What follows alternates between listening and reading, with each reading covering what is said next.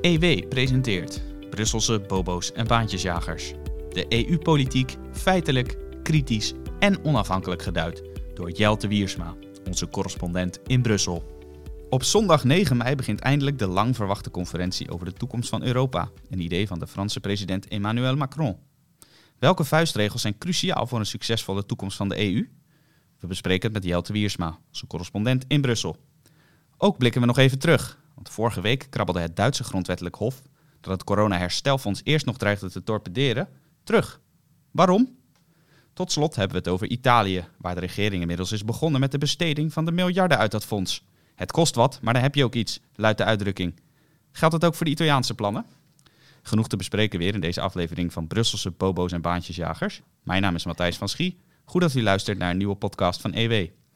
Jelte, hartelijk welkom. Hallo. Over uh, iets meer dan een week, op zondag 9 mei, begint eindelijk de conferentie over de toekomst van Europa. In deze podcast al heel vaak voorbij gekomen. En uh, jij bent zo vriendelijk geweest om in een uh, artikel op onze website wat onmisbaar advies te geven aan de EU-bobo's over de toekomst van Europa. daar gaan we het zo uitgebreid over hebben, over dat advies. De vijf vuistregels die jij hebt opgesteld. Maar laten we eerst nog even het geheugen van de luisteraars opfrissen. waar gaat die conferentie nou precies over en wat gaat er gebeuren? Ja, die conferentie over de toekomst van Europa is inderdaad een idee van de Franse president Emmanuel Macron. Um, in 2019, bij de Europese parlementsverkiezingen, heeft hij een opinieartikel in uh, verschillende Europese kranten gepubliceerd. waarin hij met dit voorstel kwam. En hij wilde een burgerconsultatie waarbij twee jaar lang met um, behalve burgers ook allerlei belangengroepen uh, wordt gesproken over waar moet de Europese Unie over 15 en 20 jaar staan. Nou, um, hij heeft dat uh, in gang gezet mede naar aanleiding van het nationale debat dat hij binnen Frankrijk zelf heeft georganiseerd in reactie op de gele hesjes. Uh, de protesten al daar die het land maandenlang half lam legden. Uh, nou, dat nationaal debat in Frankrijk deed wat het moest doen vanuit Macrons perspectief. Het zorgde ervoor dat dat gele hesjesprotest uitdoofde. En hij ziet ook natuurlijk dat er euroskepsis is in alle EU-landen.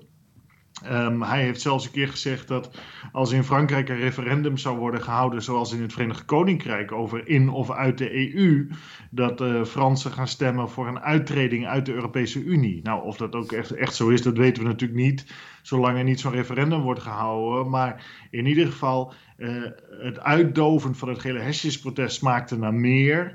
Uh, uh, de scepsis die er Europa breed leeft over de Europese Unie maakt dat hij heeft bedacht van hé, hey, we moeten een conferentie opzetten en dat leidt misschien ook wel tot het uitdoven van de scepsis of de vele kritiek op de Europese Unie. En na twee jaar soebatten, dus twee jaar na het voorstel van Macron, door de regeringsleiders en door het Europees Parlement en zo, hoe dat allemaal georganiseerd moet worden, gaan ze dan zondag 9 mei in Straatsburg met de president van de Raad, de commissie en het Europees Parlement dan eindelijk de aftrap geven voor deze conferentie. En die, dat is twee jaar lang praten met burgers, belangengroepen, met de nadruk op praten met de jeugd, omdat het over hun uh, toekomst uh, zou gaan. Ja, dat is nogal een uh, ambitie, de EU-skepsis doen uitdoven, want in heel veel landen tiert die welig. aan de tekentafel kunnen politici natuurlijk allerlei verstrekkende plannen bedenken, maar verwacht jij ook dat Macrons ambitie ook maar enige kans van slagen heeft? Nou, dat weet ik niet. Kijk, zijn ambitie is uiteindelijk het doen uitdoven van allerlei kritiek. Uh, althans, zo interpreteer ik het. Of, of wie daarin gaat slagen, dat weet ik niet. In ieder geval staat wel vast dat het uh, vaak wel een slimme manier is als jij meer EU-integratie wil. En dat wil uh, Macron op een aantal gebieden zeker. Vooral als het gaat over uh, meer Duits en ook Nederlands geld naar Brussel brengen. Zodat dat herverdeeld kan worden over alle EU-landen. ja, dan is dat misschien wel een slimme strategie vanuit zijn perspectief. Maar of die EU-skepsis hiermee uitdooft, dat betwijfel ik ten zeerste dan is het tijd, denk ik, om naar jouw advies te gaan. Het advies dat ze uh, op kunnen volgen als ze een kans van slagen willen hebben met deze conferentie. Daar heb jij vijf vuistregels voor opgesteld. Laten we de eerste er even bij pakken. Uh, neem alleen voldragen besluiten. Wat bedoel je daarmee? Ja, dat is heel belangrijk, vind ik. Um, als je kijkt naar die Europese Unie, dan zie je dat er eigenlijk in die 70-jarige geschiedenis van die Europese integratie, EU-integratie, telkens besluiten worden genomen die halfbakken zijn. Dan moet je bijvoorbeeld denken aan de euro, die is ingesteld met landen die niet aan de regels voldeden, met instrumenten daaromheen die er ook niet voor zorgden dat landen die uh, financieel geen discipline aan de dag legde, zoals wordt, was afgesproken, ook daadwerkelijk uh, gedisciplineerd konden worden. Dan moet je denken aan uh, de Europese Commissie, die te weinig macht heeft gekregen om tegen bijvoorbeeld Italië te zeggen, of Frankrijk: jongens, jullie staatsschuld is te hoog, jullie begrotingstekorten zijn te hoog, jullie hervormen niet voldoende. dat moeten jullie wel gaan doen anders volgen er boetes of andere sancties. Nou, dat, on, dat heeft ontbroken bij de euro, maar dat geldt voor heel veel zaken. Denk bijvoorbeeld ook aan Schengen, uh, de binnengrenzen tussen EU-landen, de meeste EU-landen althans, zijn opgeheven.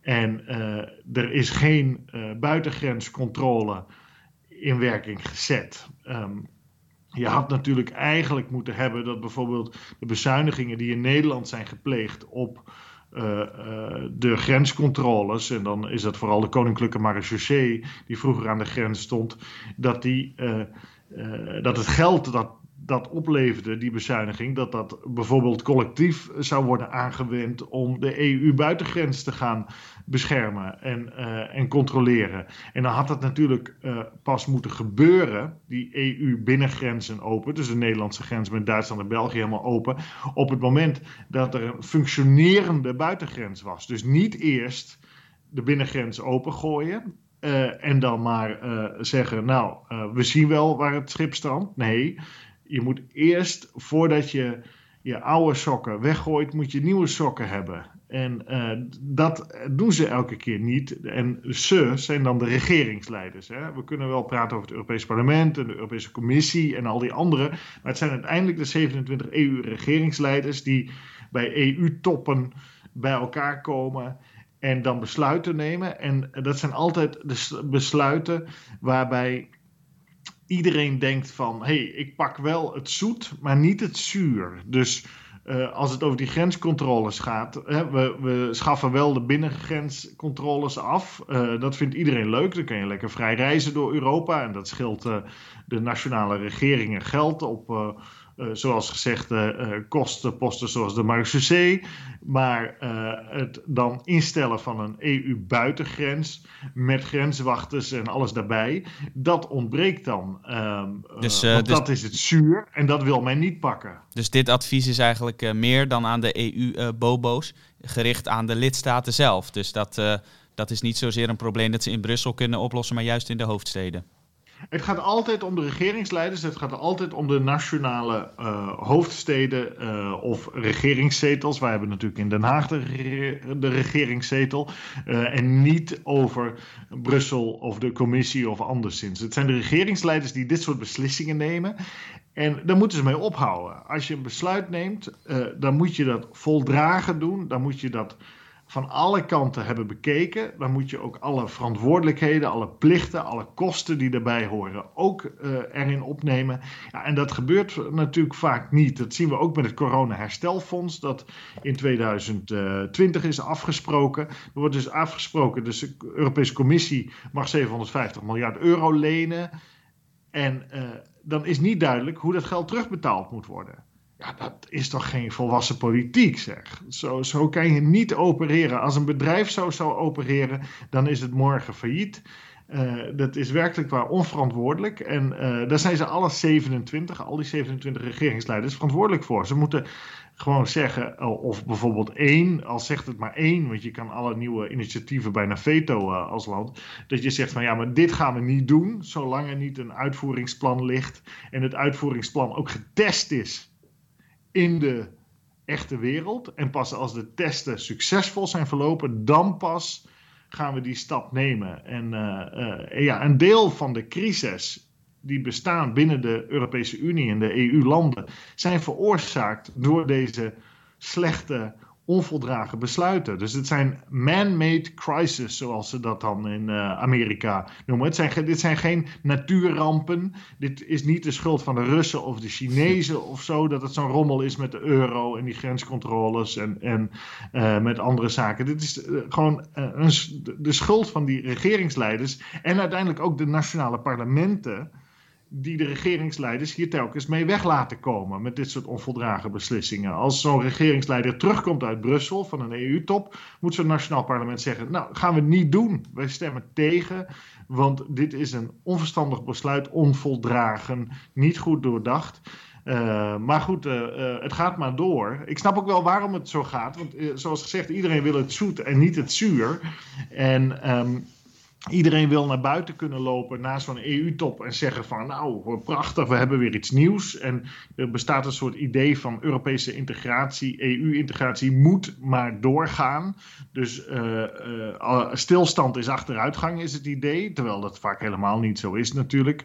Um, uh, dus ze, ze willen iets doen, ze willen vooruit om maar vooruit te gaan, maar niet omdat het per se verstandig is. En ja, dat is gevaarlijk wat mij betreft, uh, want dan ga je eigenlijk een, uh, uh, een huis bouwen. en dan ben je met een uitbouw al bezig, terwijl in het hoofdhuis de ramen er nog niet eens in zitten. En dat is een onverstandige manier van opereren.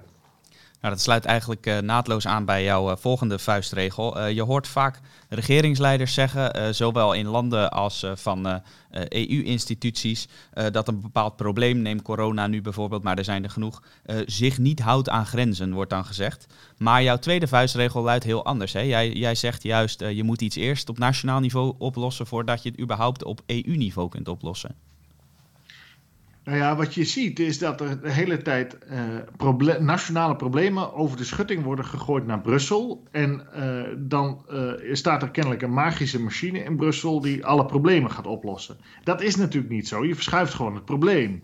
Dat zie je bijvoorbeeld met Italië. Dat had al een probleem met de economie en met een gebrek aan hervormingen en een hoge staatsschuld en zo.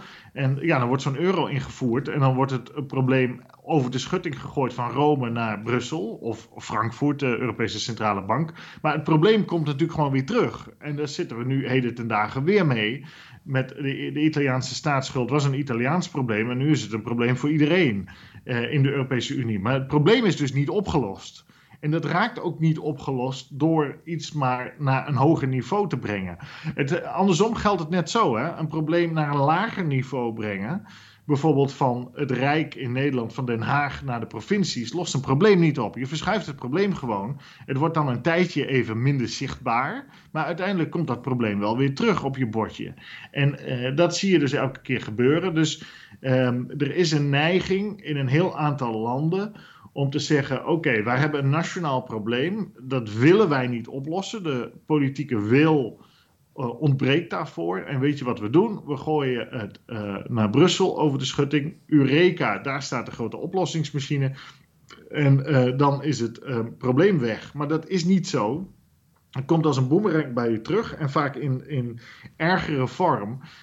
en ja, problemen kan je vaak het beste oplossen op klein niveau omdat je daar de meeste kennis hebt um, over hoe zo'n probleem opgelost kan worden. Kijk, Nederland, uh, Duitsland, uh, Frankrijk kunnen de problemen van Italië niet oplossen. Dat kunnen de Italianen zelf veel beter. Simpelweg, ze spreken de taal, ze kennen hun eigen wetten.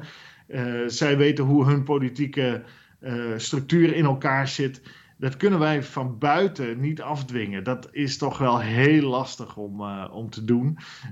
dus um, in die zin, um, uh, vaak op kleiner niveau kan je een probleem beter aanpakken. Het isoleren van een probleem wordt dat ook wel eens genoemd. Dan als je um, dat op een hoger, veraf niveau doet. Ja, er staat geen uh, probleemoplossende machine, schrijf jij ook in jouw stuk in uh, Brussel, maar ook in Frankfurt bijvoorbeeld. En dan verwijs jij uh, met nadruk naar de euro, hè, de, de munt die de economische problemen zou moeten oplossen van diverse EU-landen. maar of dat ook is gebeurd, daar heb jij wel je twijfels bij. Nou ja, dat is natuurlijk zo. Die, die uh, landen in Zuid-Europa, zoals Portugal, Spanje, Italië, Griekenland en ook wel ergens Frankrijk natuurlijk, die dachten: hé, hey, wij gaan feest vieren. dat hebben ze ook gedaan in 1991 toen in Maastricht de invoering van de euro werd afgesproken en er ook een datum werd afgesproken. Dat was cruciaal dat er een deadline kwam. want zij dachten, hey, dan gaan wij mooi kunnen meefietsen op de kracht van de D-mark, de Duitse munt. En dan hebben wij niet meer last van inflatie en devaluatie en nog zo wat. Um, maar um, ja, hoe heeft het uitgepakt in de praktijk? Um, dat zij hebben uh, wel een, een, tijdje een goede periode gehad, omdat ze goedkoper konden lenen, dankzij de kracht van de Duitse economie, die natuurlijk de drager is van die euro. Uh, maar toen was het feest op een gegeven moment natuurlijk wel over. En je ziet dat de inkomensverschillen enorm zijn opgelopen. Kijk, begin jaren 90 had Nederland een inkomensniveau per hoofd van de bevolking. Dat lag ongeveer gelijk aan Frankrijk en Italië en dat soort landen. Zelfs soms er nog wat onder. Hè?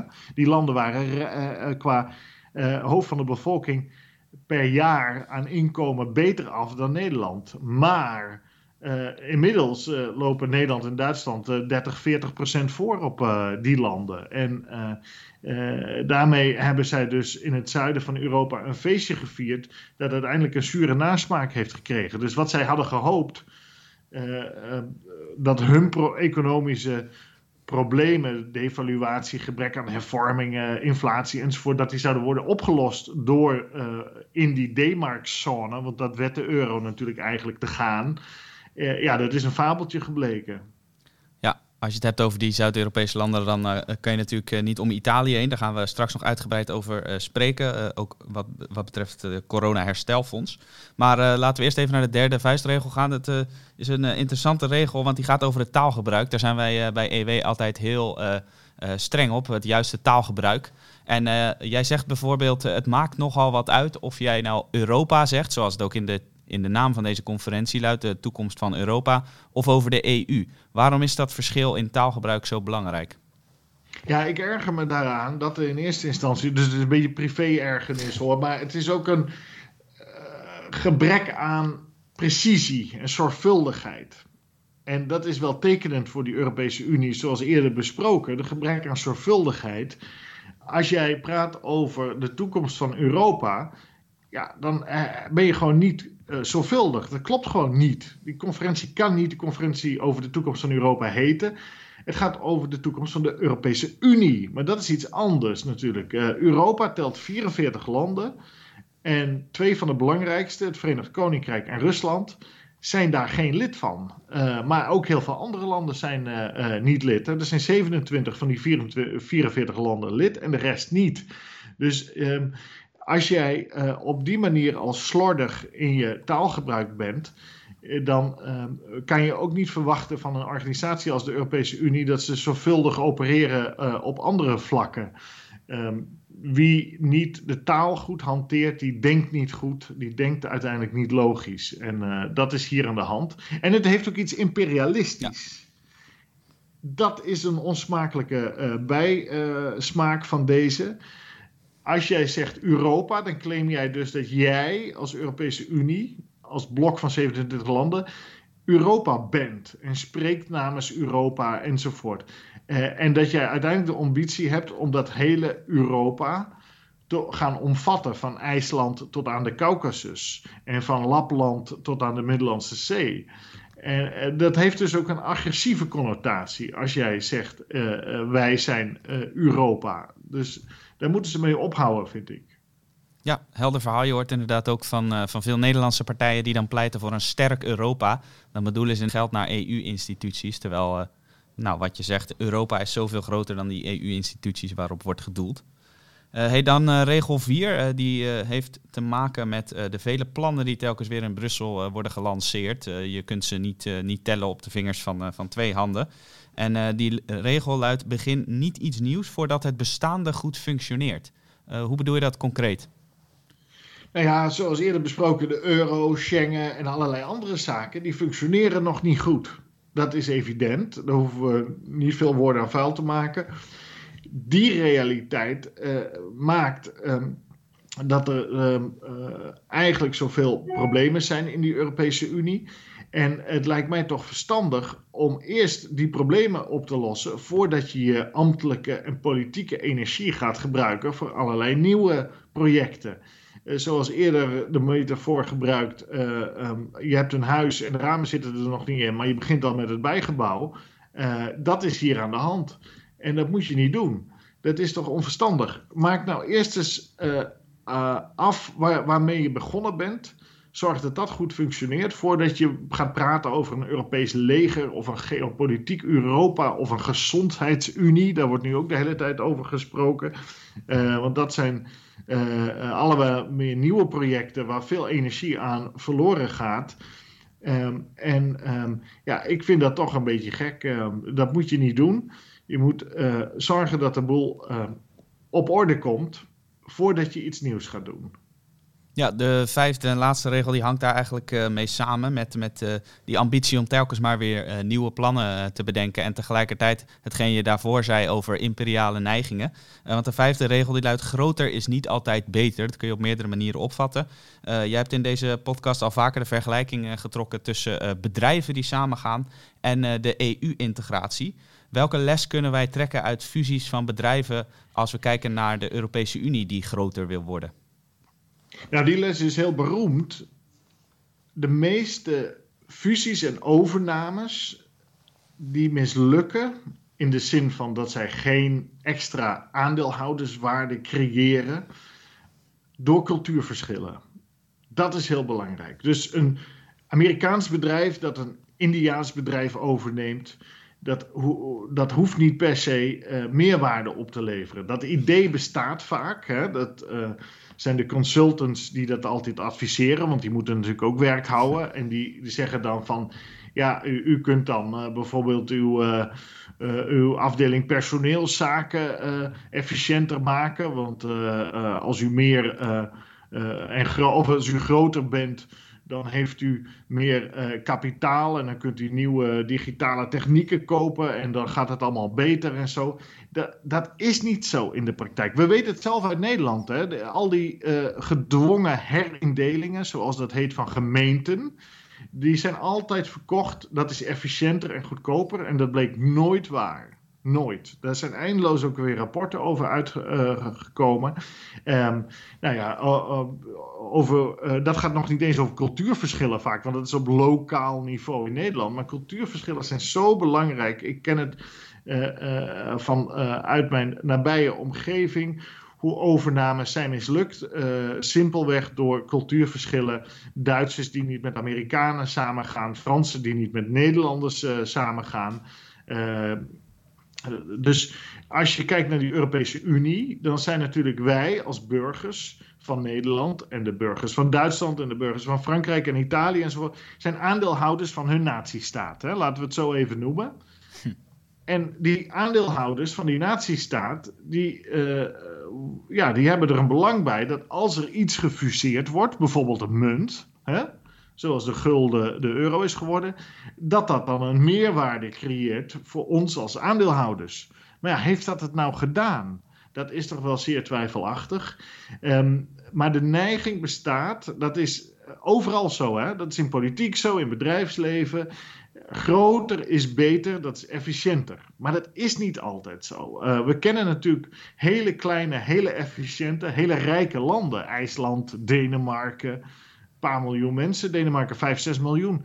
Uh, dat functioneert toch uh, uh, prima. Zwitserland. we kennen natuurlijk Zwitserland natuurlijk. Zwitserland is helemaal een goed voorbeeld, omdat je daar natuurlijk 26 kantons hebt en duizend gemeenten. Hè. Nederland met 17 miljoen inwoners, twee keer zo groot als Zwitserland, heeft 400 gemeenten en dat daalt naar 300 als het zo doorgaat.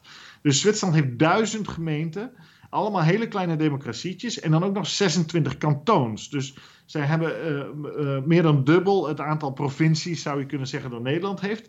En je kan toch niet zeggen dat het daar niet lekker loopt in Zwitserland. Uh, het is een, een steenrijk en prachtig aangehaakt land. Dus daar zijn ze heel zorgvuldig dat je problemen vaak op, op, het op laag niveau heel goed kan oplossen. en niet op het centrale niveau, op een hoger niveau. En dat groter altijd leidt tot, leidt tot beter.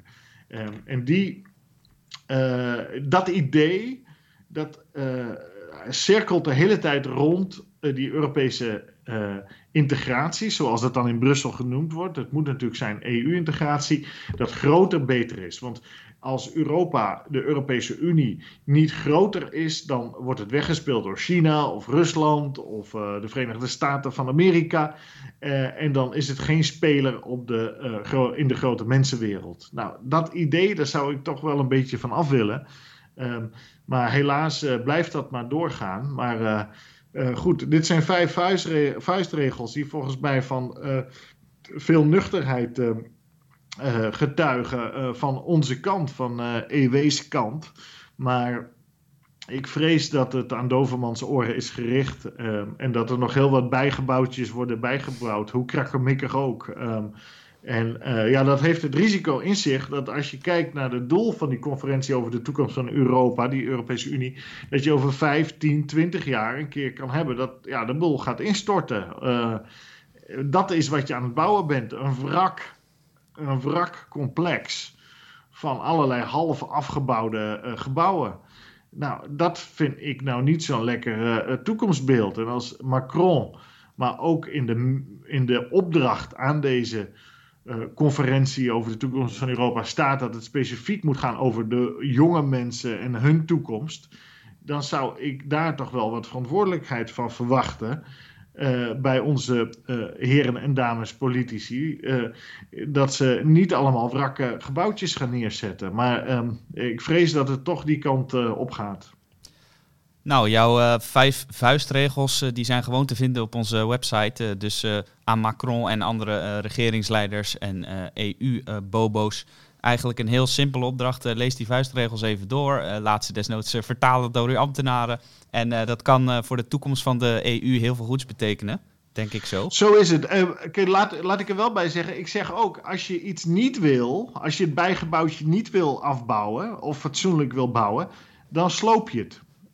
En dan, stop, dan moet je er gewoon mee stoppen. Dus dan moet je zeggen: dit gaan we niet doen. Dit brengen we weer van het nationaal of het EU-niveau terug naar het nationaal niveau. Als je niet de wil hebt of de financiële fondsen erachter wil zetten, dan moet je daarmee ophouden. Dan, uh, en dan moet je het op natiestaatniveau weer gaan doen. Dus uh, ik ga niet uh, hier vuistregels geven om de EU per se te helpen, want de EU kan nooit een doel op zich zijn. Dat is altijd een middel om tot uh, meer welvaart en vrede enzovoort te komen. Maar als het daar niet toe leidt, uh, of niet per se, en de ervaringen leert op een aantal gebieden dat dat uh, daar niet toe leidt, dan moet je ermee stoppen. niet met de hele EU per se, maar wel met een aantal integratieprojecten. En dan moet je zeggen: nee, dat gaan we weer op nationaal niveau doen. Ja, nou, een van die integratieprojecten die nog niet zo lang geleden is gelanceerd, is het Corona Herstelfonds. En daar zijn de afgelopen week toch een aantal belangrijke ontwikkelingen rondom gebeurd, waar we toch even over moeten hebben. want een dag nadat wij vorige week de podcast opnamen, kwam het nieuws naar buiten dat het Duitse grondwettelijk hof, dat eerder nog een stokje leek te gaan steken voor dit fonds, nu opeens was gedraaid. hoe zit dat precies? Ja, dat klopt. Uh, het Duitse grondwettelijk hof heeft een soort tussenvonnisje, zou je kunnen zeggen, uh, uh, gedaan. Waarin zij zeggen. Ehm, nou, het belang van het corona-herstelfonds is zo groot en de tijdsdruk is zo hoog dat wij gaan daar niet voor liggen. Dus wij gaan dat niet verbieden, kijkend naar de Duitse grondwet. Maar zij zeggen wij moeten nog een principe-uitspraak doen, een fundamentele uitspraak, maar dat duurt heel lang. En, om, um, en uh, ja, daar moeten we dan nog maar op wachten. Maar in ieder geval hebben zij gezegd: uh, Duitsland mag akkoord gaan, voorlopig althans, met het corona-herstelfonds. En daarmee is wel het grootste gevaar dat dat uh, corona-herstelfonds helemaal niet door zou gaan geweken. Ik ben daar natuurlijk niet per se blij mee. Ik, ik hoop nog steeds dat het Duitse Constitutioneel Hof in een principe-uitspraak, die dus later volgt, gaat zeggen: ja, dit is onconstitutioneel. Dit is in strijd met de Duitse grondwet. Maar uh, de, uh, voorlopig, zegt het Duitse uh, constitutioneel hof, onder druk, overigens heel interessant, van de regering Merkel. dat het door mag gaan. de regering Merkel heeft het constitutioneel hof verteld. Um, luister, dit corona-herstelfonds is nodig omdat um, er zijn allerlei economische problemen door de lockdowns die de corona, het coronavirus moesten doen indammen. En omdat die crisis er is, moet dat coronaherstelfonds snel worden uitgerold, want anders heb je er niks meer aan. Dus die redenering van de Duitse regering is door het Hof overgenomen. Um, en nou ja, daarmee is de het grootste obstakel voor invoering van het coronaherstelfonds is weg. Ja, dat klinkt toch wel heel vreemd. We hadden het de vorige podcast over politieke inmenging bij de rechter. en Polen wordt daar natuurlijk vaak van beticht. Maar als ik jou zo hoor, Merkel die druk uitoefent op het Duits grondwettelijk hof, dat is toch ook een sterk staaltje politieke inmenging, zou je zeggen? Ja, eigenlijk klopt dat natuurlijk niet. Maar je kan natuurlijk als uh, grondwettelijk hof wel de zienswijze van de regering vragen. Hè? Dat is wel zo. Je kan wel zeggen van regering, uh, wat vindt u hiervan als partij in deze, als leidende partij? Um, nou ja, um, maar ik, ja, het is wel een beetje ongemakkelijk. Nu moet je wel zeggen dat het Duitse grondwettelijk hof is een beetje een vreemd lichaam. Dat is een soort half politiek, half juridisch lichaam. Want uh, de rechters daarin worden ook door de uh, politiek benoemd. Het zijn meestal ook mensen die een partijkaart hebben, zoals ze dan dat in België zo mooi noemen. Um, en dat is dus niet een volledig onafhankelijke constitutioneel hof, zoals het eigenlijk zou moeten zijn, die gewoon kijkt naar de letter van de wet, naar de Duitse grondwet. Want als dat het geval zou zijn, kan je bij wel meer EU-integratie grote vraagtekens zetten. Um, want de Duitse grondwet is uh, natuurlijk heel duidelijk over een aantal uh, zaken. Dat die autoriteit over bijvoorbeeld een munt misschien wel, of opkoopprogramma's door de Europese Centrale Bank, dat dat eigenlijk niet mag. Ja, jij noemde het net een tussenvonnisje. Betekent dat dat het grondwettelijk hof nu in dat principebesluit inderdaad toch nog kan zeggen het gaat niet door? En zo ja, is dan de Duitse regering ook verplicht om dat vonnis op te volgen? Ja, de Duitse regering is altijd verplicht om dat vonnis op te volgen. Maar het kan inderdaad zo nog zo zijn dat, er dat ze zeggen van het mag niet. Maar dat zie ik niet gebeuren, eerlijk gezegd. Ik denk dat het nu uh, voorbij, van, een gedane zaak is, eerlijk gezegd hoor. maar ze hadden geen tijd om een goede formulering te vinden om te zeggen dat het niet in strijd is met de Duitse grondwet. Want daar zoeken ze natuurlijk eigenlijk wel naar. Dus dat is de situatie zoals ik hem nu begrijp en inschat. Ja, nou zijn er nog tien landen, schrijf jij in jouw commentaar hierover, ook te vinden in de beschrijving van deze podcast. Tien landen die het corona-herstelfonds nog niet hebben geratificeerd. Denk jij dat als deze uitspraak definitief wordt van het Duits Grondwettelijk Hof, dat dat ook een teken is voor andere landen van het gaat toch wel door, dus dan kunnen wij het beter ratificeren? Ja, die ratificering gaat sowieso nu wel in een hoog tempo hoor. Um, het is inderdaad zo dat een tien landen het nog niet hadden geratificeerd. Landen zoals Nederland, eh, waar uh, het parlement eerst in Tweede Kamer hebben gezegd van nou ja, uh, regering ratificeer maar even niet. Want uh, we willen eerst wachten tot anderen hebben geratificeerd. Want we willen niet dat andere landen, nadat wij hebben geratificeerd, nog allemaal met ja. eisen gaan komen. Waar we dan uh, maar bij het kruisje moeten tekenen. Dus uh, ze hebben eigenlijk groen licht gegeven in Den Haag ook, maar uh, formeel nog niet het telefoontje naar Brussel gedaan dat het groen licht is gegeven. Dus um, dat is een beetje een papieren werkelijkheid in die zin. ga er maar vanuit dat het doorgaat, het coronaherstelfonds. althans, dat is hoe ik het nu inschat. En dat um, vanaf deze zomer de eerste transfers van geld uh, naar een aantal uh, landen uh, gaat beginnen. Eh, waarbij nog wel interessant is overigens dat ehm, Adriaan Schout, bijzonder hoogleraar aan de Radboud Universiteit in Nijmegen en Europa-expert van Denktank Klingendaal, die schreef nog niet zo lang geleden in NRC Handelsblad: Nederland moet geen euro aannemen uit het corona-herstelfonds, want er komen wel een hele swik eisen mee met dat geld uit Brussel. Bijvoorbeeld wat, wat betreft Nederland, misschien wel hervorming van de hypotheekrenteaftrek of de arbeidsmarkt of anderszins. Dus je levert een stuk van je nationale democratie in als je geld uitneemt of aanneemt uit dit fonds. Dus doe dat niet, want voor Nederland als netto betaler aan dit fonds uh, zit er zo weinig geld er eigenlijk in het vat. Uh, daar heb je bijna niks aan. Dat is 5, 6 miljard verspreid uiteindelijk over 30 jaar. Dat, dat is peanuts uh, op de grote hoop in Nederland. Dus doe dat niet, want red je democratische ruimte als, als Nederland. En dat vond ik wel een intelligente suggestie van professor Schout. Intelligente suggesties doet hij volop. Ook uh, geregeld op de website van EW schrijft hij uh, essays over de EU die ook zeer lezenswaardig zijn. Dus dat kunt u ook allemaal op onze website vinden. Wat ik wel uh, een, een, bijzondere tegenstelling vind, om het zo maar te zeggen, is dat terwijl in Duitsland en ook in andere landen nog wordt gesteggeld over ratificatie van dit herstelfonds, dat ze in Italië al heel druk bezig zijn eigenlijk met het bepalen waar het geld aan wordt besteed. Dat hebben zij vorige week gedaan. Uh, er zijn allerlei concrete plannen gemaakt. Misschien even goed nog uh, om specifiek voor Italië te zeggen, toch wel het meest prominente land uh, als het om dit fonds gaat. Waar, hoeveel geld gaat Italië krijgen uit dat fonds en waar willen ze het aan gaan besteden? Ja, nou kijk, het is niet helemaal ongebruikelijk dat Italië nu met dat plan komt. Want de commissie wilde uiterlijk eind april alle plannen hm. binnen hebben van de nationale regeringen. Van hoeveel geld wilt u?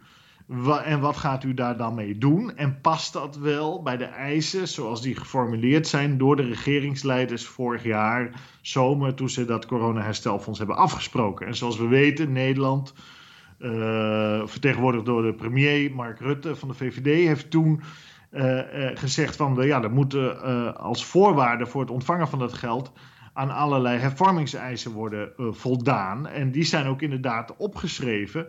En uh, landen zoals Italië, want daar gaat het corona-herstelfonds eigenlijk alleen maar over, over Italië. Um, uh, die die hebben met veel pijn en moeite meer dan 200 pagina's aan papieren ingeleverd in Brussel.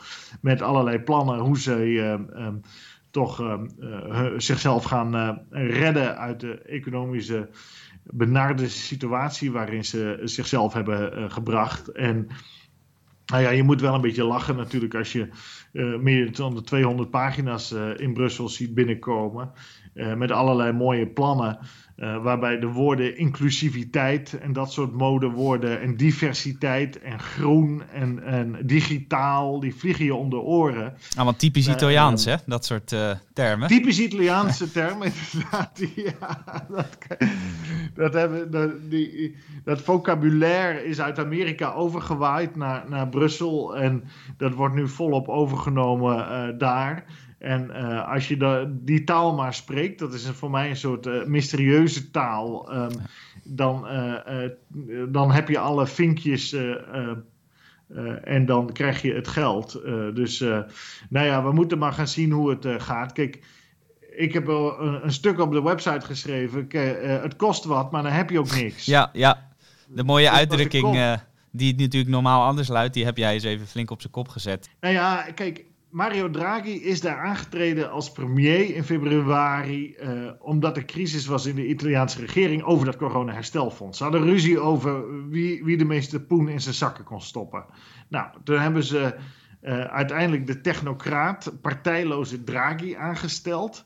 Uh, een man die niet gekozen is door de bevolking of anderszins, maar goed. Um, deze Draghi uh, die is aangesteld om zoveel mogelijk poen uit dat corona-herstelfonds naar Italië te brengen. En misschien ook wel te hervormen. Maar dat is natuurlijk um, uh, zeer twijfelachtig. Want als, als Draghi en de Italianen in bredere zin serieus zijn, dan hadden ze gezegd: wij nemen geen cent aan uit het corona-herstelfonds. Wij gaan zelf doen wat nodig is om onze economie aan de gang te brengen en uh, naar een hoger plan te trekken. En ja, dat uh, doen ze niet. Um, er zijn allerlei hervormingen die in Italië noodzakelijk zijn, die geen geld kosten, of nauwelijks geld. En dat begint al bij het feit dat de rechtspraak is stroperig.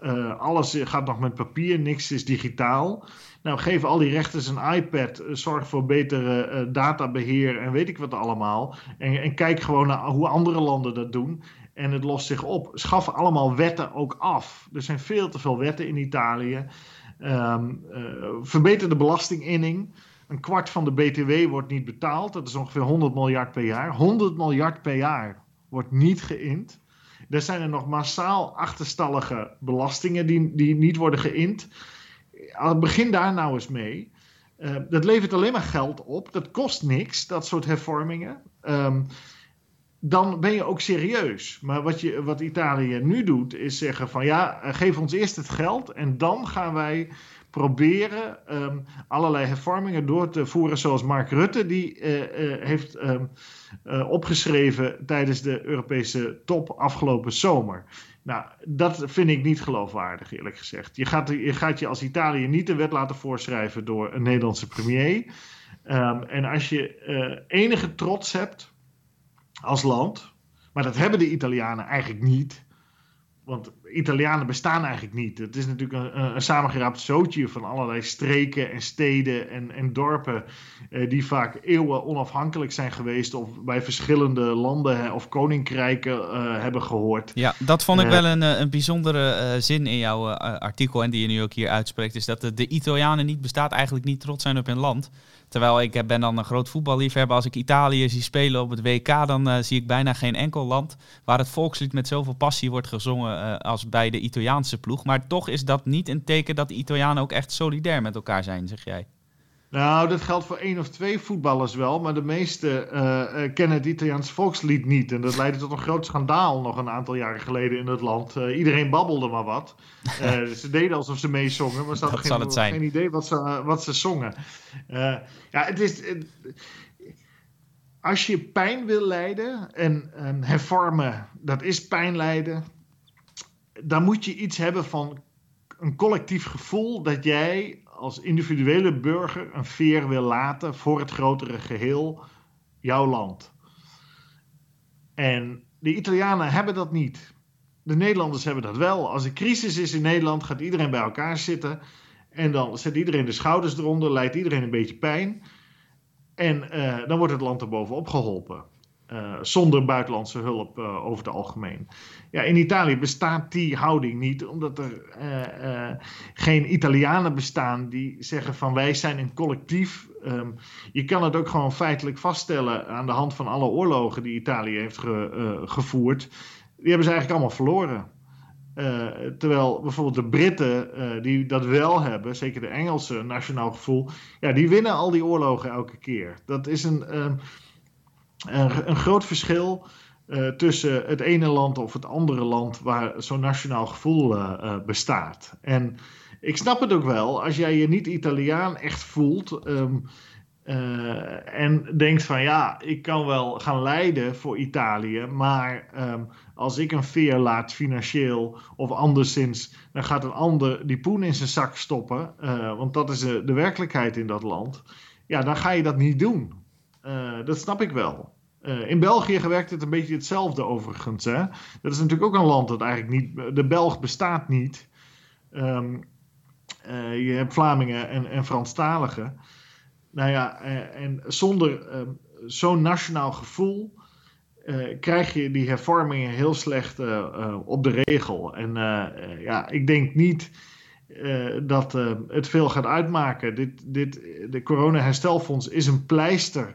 Dit houdt Italië weer een aantal jaren overeind. Um, maar daarna zal er wel weer meer geld uh, die kant op uh, uh, gaan moeten. Want ik zie niet hoe zij gaan hervormen. Ook al door de feitelijke omstandigheid dat door het bestaan van die Europese Unie alle jonge, talentvolle, avontuurlijke, ondernemende Italianen um, Italië achter zich kunnen laten en naar Noordwest-Europa trekken. Die kunnen zich vrij vestigen, hier in Nederland, in Duitsland. Duitsland stikt van de Italianen. Allemaal jonge, uh, talentvolle Italianen gaan daar naartoe.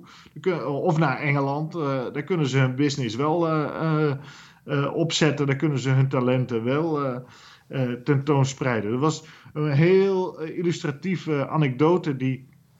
Ehm, een voormalige ambassadeur in Italië mij vertelde. Die zag op de RAI, de Italiaanse televisie, ehm, twee meisjes, studenten, ik geloof van Sicilië die waren in Amerika en die hadden daar een prijs gewonnen omdat ze een of andere wetenschappelijke natuurkundige uitvinding hadden gedaan. En toen vroeg de verslaggever van de RAI van ja, maar wel jammer dat u dit niet heeft, in Italië heeft gedaan. Maar de, en toen zeiden die, uh, die dames van ja, maar als we het in Italië hadden gedaan, dan was onze hoogleraar uh, met ons onderzoek uh, gaan pronken. en ja, zo gaat dat daar. Dus, dus dat is natuurlijk van een armoede van hier tot Tokio, of van hier tot Rome, laten we het zo maar zeggen. Um, maar dat is tragisch. dus, en wat ik begreep, dat is nog wel interessant. Of dat echt waar is, weet ik niet. Maar ik denk uh, dat er in ieder geval een kern van waarheid in zit. Is dat um, afgelopen voorjaar, uh, toen die coronacrisis uitbrak, hebben, hebben in ieder geval één grote bank heeft tegen de Duitse regering gezegd: wij gaan geen Italiaanse staatsschuld meer kopen. Want wij vinden dat risicovol. Goldman Sachs.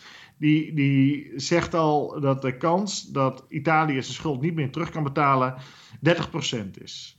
Dus dan heb je uh, uh, een situatie die bijna ongekend is, want voor Nederland is dat bijna 0%. En voor Duitsland is dat ook 0%. Dat is meestal met staatspapier, staatsobligaties van westerse landen, dat risico 0% is. Voor Italië is dat nu 30%.